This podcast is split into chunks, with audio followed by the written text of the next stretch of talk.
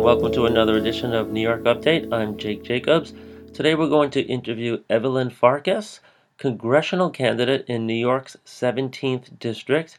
And Evelyn was a former Deputy Secretary of Defense in the Obama administration. Let's jump into the interview now. All right, we are here with Evelyn Farkas, candidate for Congress in the seventeenth District. This would be Nita Lowey's seat. We are going to jump right in to an interview on some education issues, if we can. How are you doing, Evelyn? Good, good, Jake. Thank you so much for the opportunity. No problem. So the three big issues that I like to cover, I, I'm a New York City school teacher and I'm a public education activist. And right. Our real big fights are basically around charter schools and standardized testing. Now, we could, we're also going to talk about school funding, but as a member of Congress, and I know this is, you know, pretty specific issue, but as a member of Congress, uh, what would your view be on charter schools and in light of the the pitched battle now between privatization and doing something instead maybe to improve the public schools? Yeah. I mean, look, I am the child of Hungarian refugees, right? They came to this country with nothing. They moved out to Westchester because my dad got a job as library director in Briarcliff, and they sent me and all my siblings to um, the schools in Chappaqua, the public schools in Chappaqua. We were not very well off, but we benefited because that public school system was very well funded, right? Because the, the community was well equipped to fund it using the property taxes. So I realized growing up that I was really lucky. um, it was it was really almost chance that we ended up there. And I'm running for Congress largely because of the excellent public school education, you know, that I started my life with, because I built upon that step by step to get to where I am today. Um, you know, all the way through actually even getting a doctorate. So, you know, speaking of education, I, I guess I couldn't stop. but but I feel that it's really important. I mean, that was the leveling, the leveling field or the level ground that I received in a sense, although I understand that public education is still uneven and unfair. But without a public education system that's well-funded, we none of us can achieve, or none of our children and grandchildren can achieve the American dream. And again, as you may know, I'm running, basically my, my, my catch slogan is running to protect the American dream.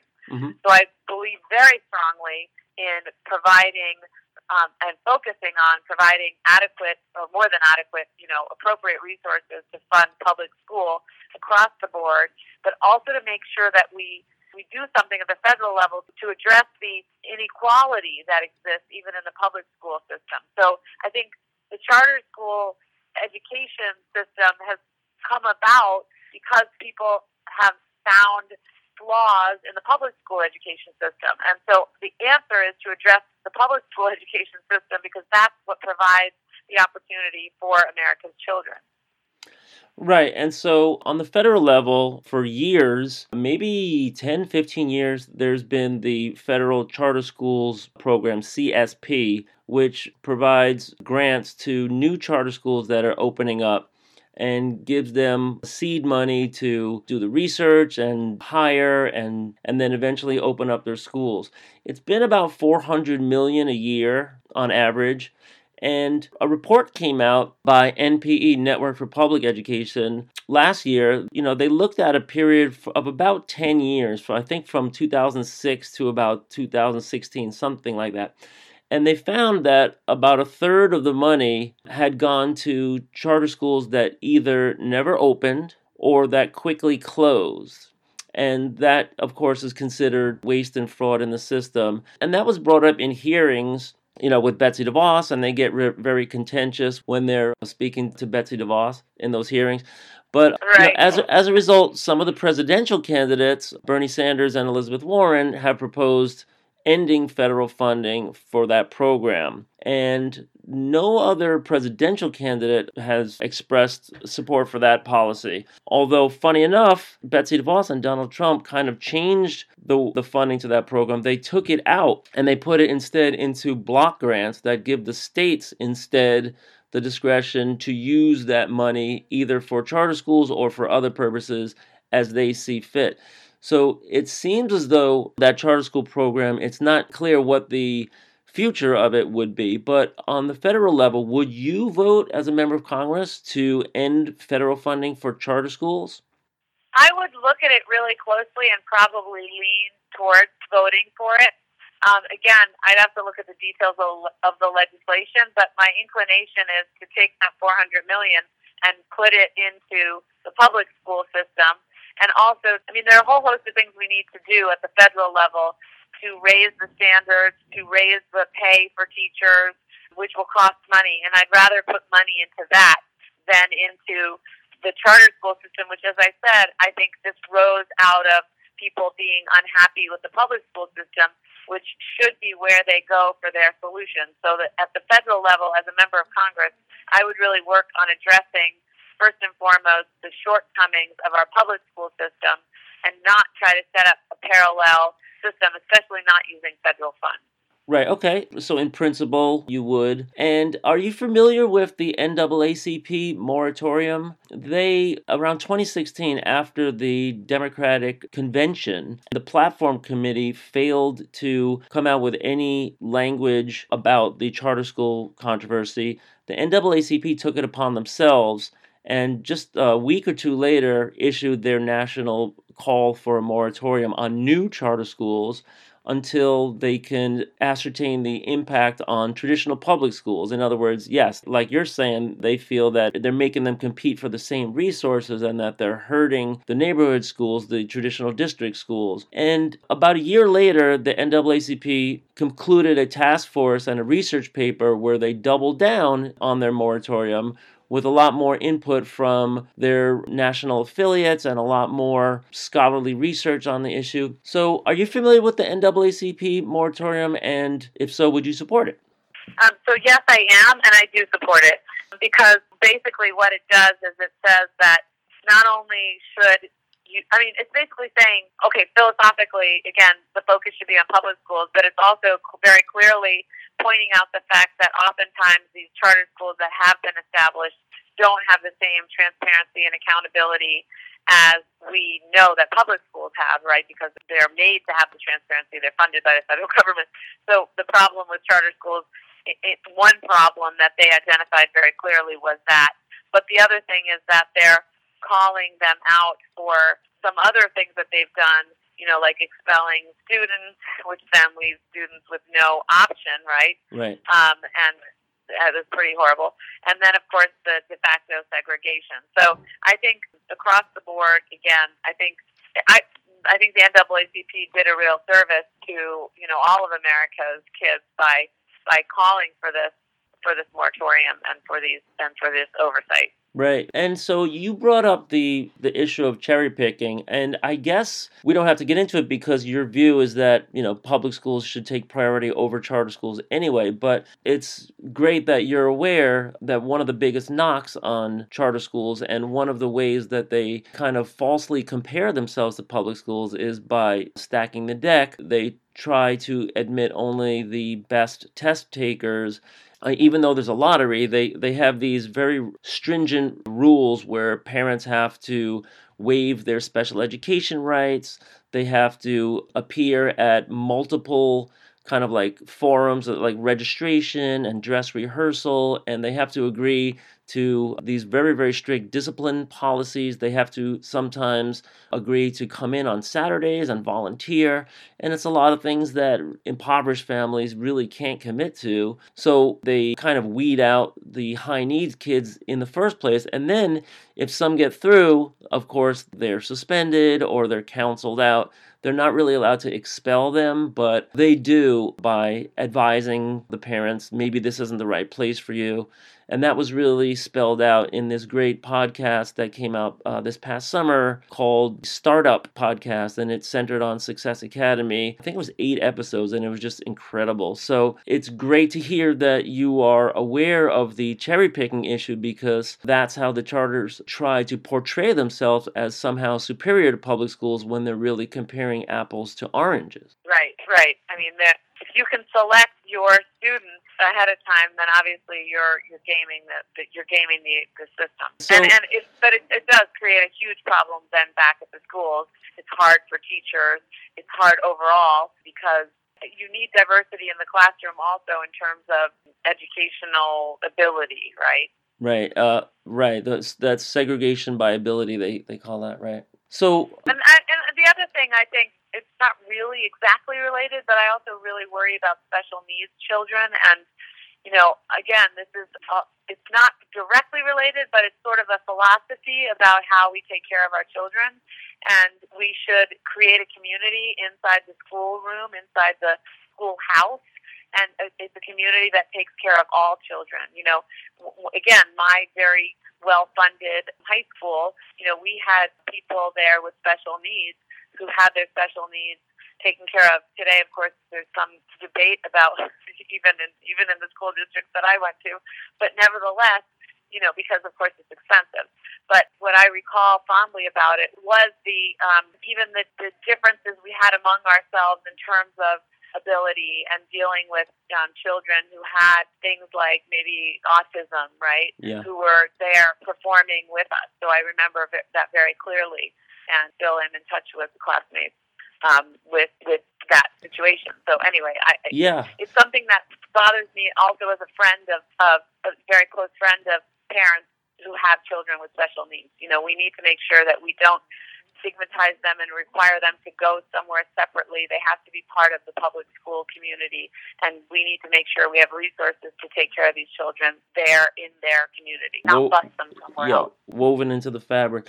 It's also interesting that you say that because there have been discrimination lawsuits in New York. Um, they were originally brought by Letitia James when she was the New York City public advocate against the big charter chains. I think there was four different lawsuits that were brought by the charter chains for discriminating against special needs kids. There were kids that had disabilities, and the charter schools found it inconvenient to serve those kids. And wouldn't you know, as soon as Donald Trump was elected, those lawsuits were, are just have just been in limbo ever since. And, you know, now that Letitia James is the Attorney General, we have reminded her of those. Uh, when she was campaigning, anyway, we reminded her of those lawsuits. And she did, at the time, promise to follow up on them, although, you know, I'm sure she has her hands full with many other...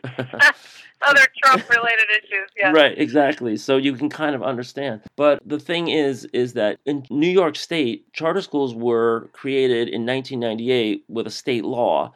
And if you look at the very introduction of the law, it's called the nineteen ninety-eight Charter Law. It says that charter schools will have a special emphasis on students that are at risk of academic failure. And ever since the first charter school oh. opened... back then, they've had just the opposite. They have not right. had their fair share huh. of uh, students with disabilities or English language learners or really any of the high needs kids, whether it's homeless or whether it's traumatization. I mean, you name it, they avoid it. Right. So, yeah, I mean, so that's the reason why we are in this space, you know, trying to advocate for public education where there's really equity and there's oversight and there's accountability.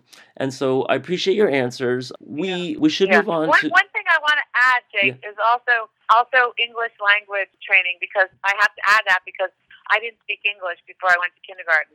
And I learned it sitting around. I remember it very clearly, even though I was only four, sitting around a table with two professionals who were teaching me English. So that's also important. Anyway, I'll let you move on. You know, Chappaqua is really... you know, recognized and has been for a long time as one of the best public school systems in the state. Uh, my wife teaches in Scarsdale, so it, it really is night and day when you, when you look at the opportunities that kids coming in to those schools have compared to, uh, you know, kids on the other side of the tracks.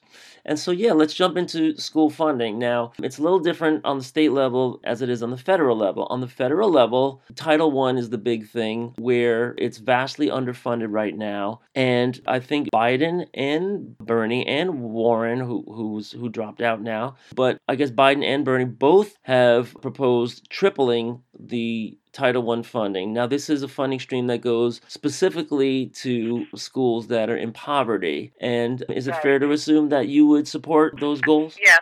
Great. Yes, more than fair. It's It's absolutely true.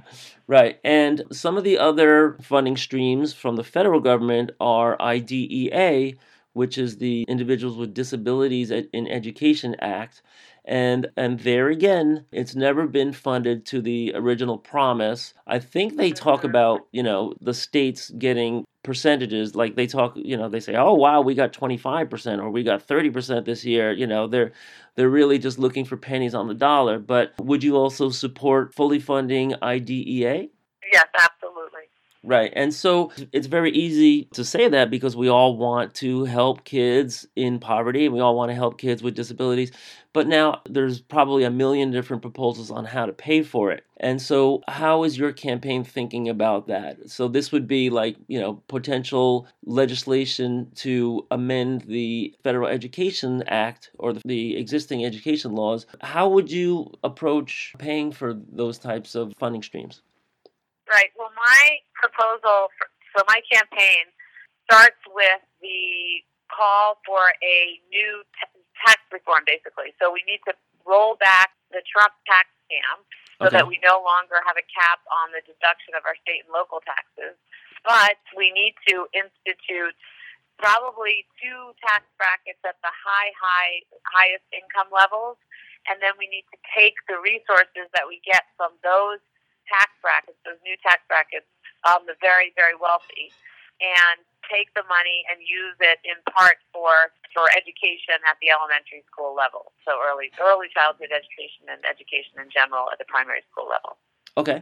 There is kind of a difference between adding new brackets in the traditional income tax versus the proposal that is new this year in politics where Elizabeth Warren and Bernie Sanders have proposed a wealth tax, which is not the amount of money that, um, you know, we have to go after the ultra, ultra wealthy because they're in much higher brackets and, you know, it wouldn't even change their lifestyle probably. But what about uh, support for a wealth tax, especially as it pertains to funding education? So I would be open to looking at, at proposals for a wealth tax. I just need, would need to look at it. I will make a couple other comments. Um, Well, capital gains are taxed differently from wages, so that's that's I think kind of what you were alluding to, the laying or lying around. Um, and I do think we need to address that inequality in taxation. Right, that's important. But that that's one part of it. And and I think it does matter. We've got the biggest income inequality in thirty years in our country, and that needs to be addressed. And the estate tax, I think we can look at the estate oh, yeah. tax maybe and do something more there, because that is also something where, you know, my family, we've never had an intergenerational wealth transfer, it sounds. The point is that people have an advantage if they've lived in this country for generations and done well that's built in, you know, so you're born into a circumstance that was not of your making. And I think having having the tax code take that into consideration makes sense. So we should look at that. I mean, I think everything should be on the table right now to address the stark wealth inequality in our society. Right. You know, that is the that is the heart of what you're getting at. And there's nothing more foundational when it comes to, if I can pull it back to my defending the American dream, there's nothing more foundational when it comes to exercising your right to the American dream than a proper elementary, primary education. Everybody deserves the right to a free public school education that provides them with the foundation for having, to being, for being a productive member of our society. Whether they have special needs, whether they are brilliant, right. you know, Einstein scholars, um, they everybody deserves the right to some fresh, you know, good start to a productive role in society. That comes through elementary education. I agree. The great equalizer. And w- when we talk about the American dream, it's really that upward mobility or the chance at upward mobility. And they say statistically, we really aren't seeing it. You know, everybody is kind of staying in their lane. If you're born into money, you know, you have these trust funds that just generate money automatically. It, it's like, you know, free guaranteed income, but private. And and then kids, you know, in these tough situations, I mean, think about kids that that have lost parents to, uh, right. you know, incarceration. incar- yeah, incarceration or deport- deportation or many other reasons. They have just as much potential as uh, as they should have, uh, you know, the opportunity to reach their potential. And public education used to be the vehicle for it until recently. And when we did see the white flight from the city to the suburbs, we did see, you know, a marked difference between the school quality. The quality of the schools in the city, you know, dropped in a lot of neighborhoods. And there they've been ever since. You know, instead of fixing them, you know, we're talking about opening up charter schools to actually compete with them and then hurt them even worse. So it really is foundational education. And so I think the other real question I have for you, and this goes hand in glove with the with the charter school issue, but in two thousand one, legislation was passed. It was bipartisan legislation passed by George W. Bush and Ted Kennedy, of all people, called No Child Left Behind. And right. it, and that began the era of standardized testing. And it was a federal mandate, which was a new thing. And ever since then, every student in grades three through eight have to take math and English exams every spring. And here in New York, it used to be six days of testing, if you can believe it. Now it's only four. Oh, wow. Be- yeah, because of the huge parent opt-out movement, um, the New York State opt-out movement was the biggest in the nation. It topped out at about twenty-one percent of the state. Um, but on Long Island, it's around fifty percent on Nassau and Suffolk counties. As of last year, I think it was about sixteen percent because, you know, every year there are parents that age out, you know, of eighth grade. And so they're replaced by, by incoming third grade parents who really, you know, may not be aware of the controversy. But what is your position on high stakes standardized testing and the federal mandate that still to this day requires um, kid, every kid in every public school to take those exams?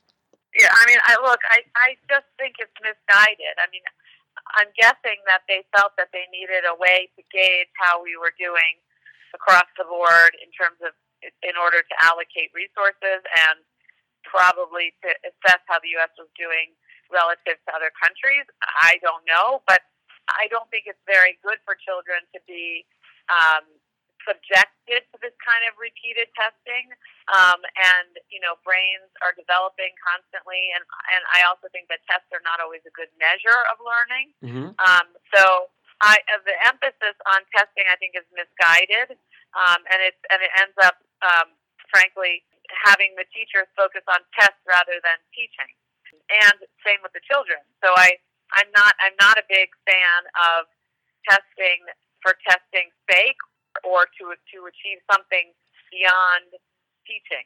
I, I, you know, I think there ought to be ways to assess how the children are doing. Maybe you need to have some limited testing, but I would limit it as much as possible. Okay, and so as a teacher, we test kids all the time. They're tests that we develop based on the curriculum that we teach. And so the state tests come in every spring, and it's kind of like a different kind of intrusion. If you're in Congress...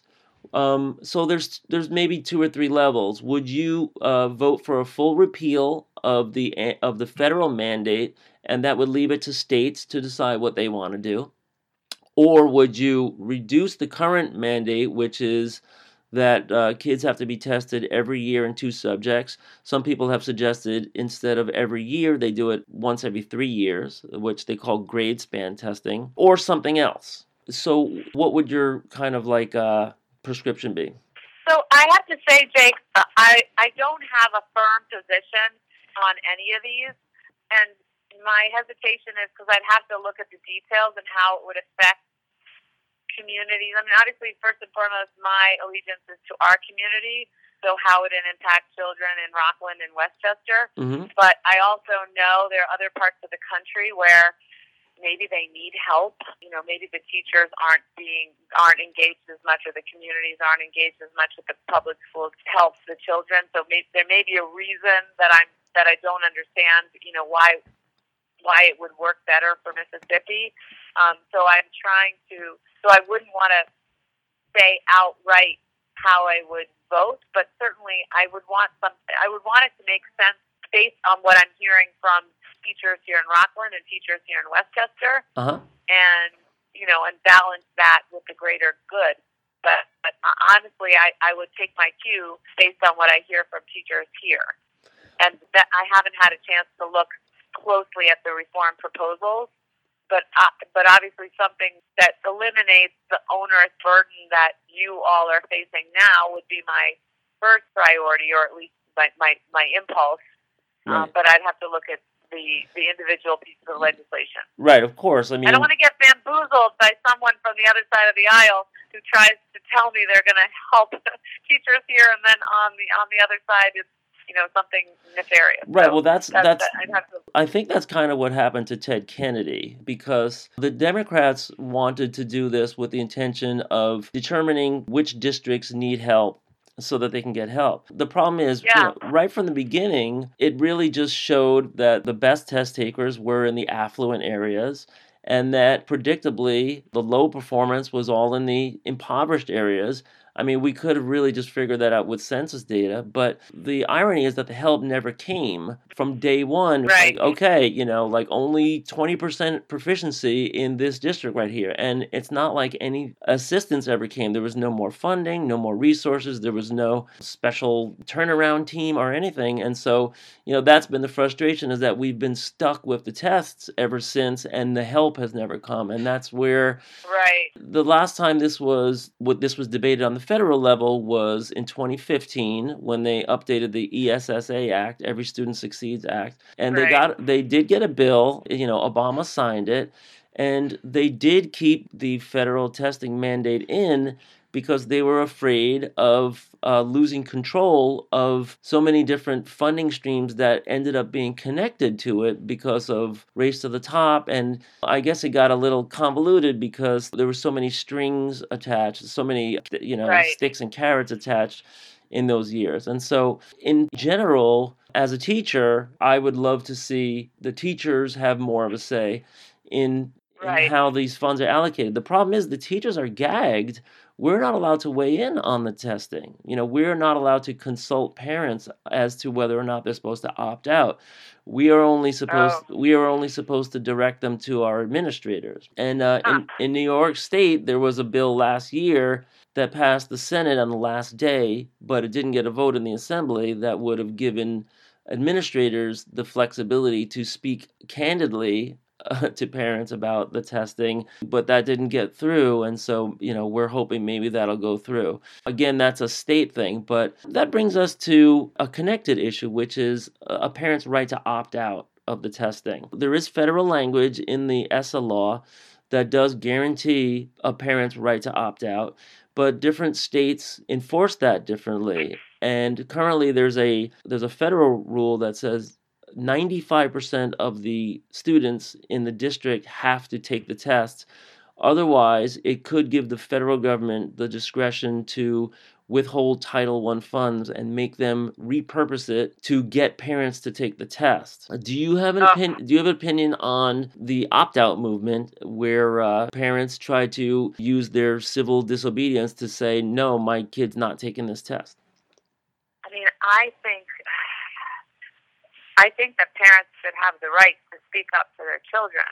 Mm-hmm. Um, but I would say, as a member of Congress, I need to be listening to the parents and the teachers and go to Congress to fix the law, so parents don't have to worry about opting out. I mean, it's one more thing for parents and teachers to worry about. Let's fix the law then.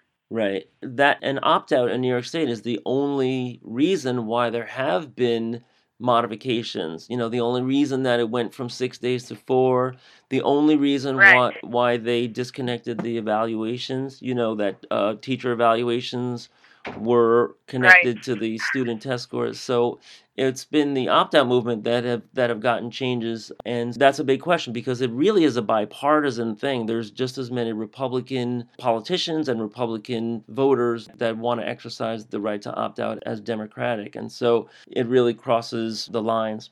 Yeah, I mean, I think it's just a Democratic thing, you know, America as a democracy, you know, using your civil rights to exercise displeasure um, provides, you know, puts good pressure on the system. But ultimately, I think the, the fix has to be legislative. Right. Okay. So I appreciate you taking a deep dive into some education policy issues. I mean, the, those are really the big ones on the federal level. I know that, you know, this is an education podcast, but as it happens, your area of expertise obviously is foreign policy. I forget your exact title, but it was something really impressive, like the Deputy Secretary of Russia and Ukraine or something? It's close. So ready? Okay. Deputy Assistant Secretary of Defense for Russia, Ukraine, Eurasia. Oh, okay. So so you worked with the Secretary of Defense then? Yeah, so I worked for, actually technically four Secretaries of Defense, but directly for Panetta, Hagel, and Carter. Right, okay. I mean, so now I'm out of my area of expertise, and so I'm deferring to you. So maybe this is like the fun portion. But I saw that in the WikiLeaks, it was revealed that it, it really showed who the Obama administration was considering. And it showed at that time that Vice President Biden or uh, Vice President-elect Biden only weighed in on a couple of positions where he had a preference. And one of them was Secretary of Defense, and it said Richard Armitage. Now, I have no idea. I, I know that name. I think he was the guy involved in, in the Valerie Plame thing. But do you have any familiarity with Richard Armitage and why Biden would have wanted him? Um. So I don't want to guess about what Vice President Biden's intentions were, but Rich Armitage, I do know him, I know him personally, he's fantastic.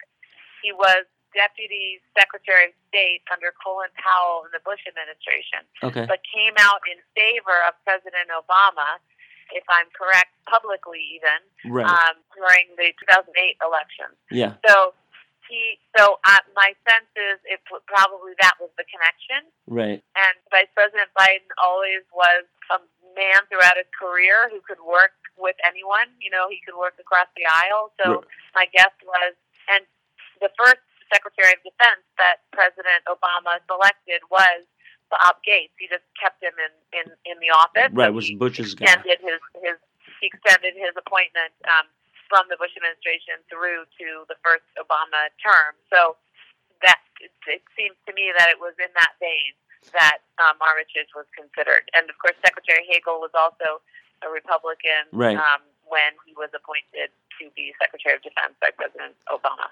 Right. Now, even though it wasn't so many years ago, we're, we're looking back to a time where it really didn't matter so much, you know, Republican, Democrat, as these were like career guys that were really serious about their field of expertise. And so it's really, I guess it's really not that scandalous about uh, Biden. He was really just looking for the best guy for the position. Yeah. And I think in a way also saying thank you, two things, like best guy, Thank, thank, and Armitage had worked at senior levels in D O D, um, but also thanking Republicans who switched, you know, like across the aisle to publicly support our Democratic candidate, right? So that was the case also with Hagel. So like um, a, like an olive branch. And there's a long tradition of do, of doing that, especially in the national security field, of kind of having having one or two folks from the other side of the aisle working on your on your team. Until Trump, of course. So I really appreciate you taking the time. Once again, this is Evelyn Farkas, who is candidate for Congress here in the seventeenth District in Rockland County and Westchester County. We have a primary, which is coming up on June... June twenty-third. twenty-third. And if people want to get in touch with you and get more information about your campaign... They should go to Evelyn, F O R N Y dot com. Evelyn for the initials, N Y dot com. Good U R L. Okay, so for New York Update, this is Jake Jacobs signing off. Thanks for listening today. You can catch our next episode at N Y update dot org. And feel free to look up all of our archives on Twitter or Facebook. We are on most good podcast providers such as Apple, Spotify, Stitcher, Anchor, and more. Thanks for listening.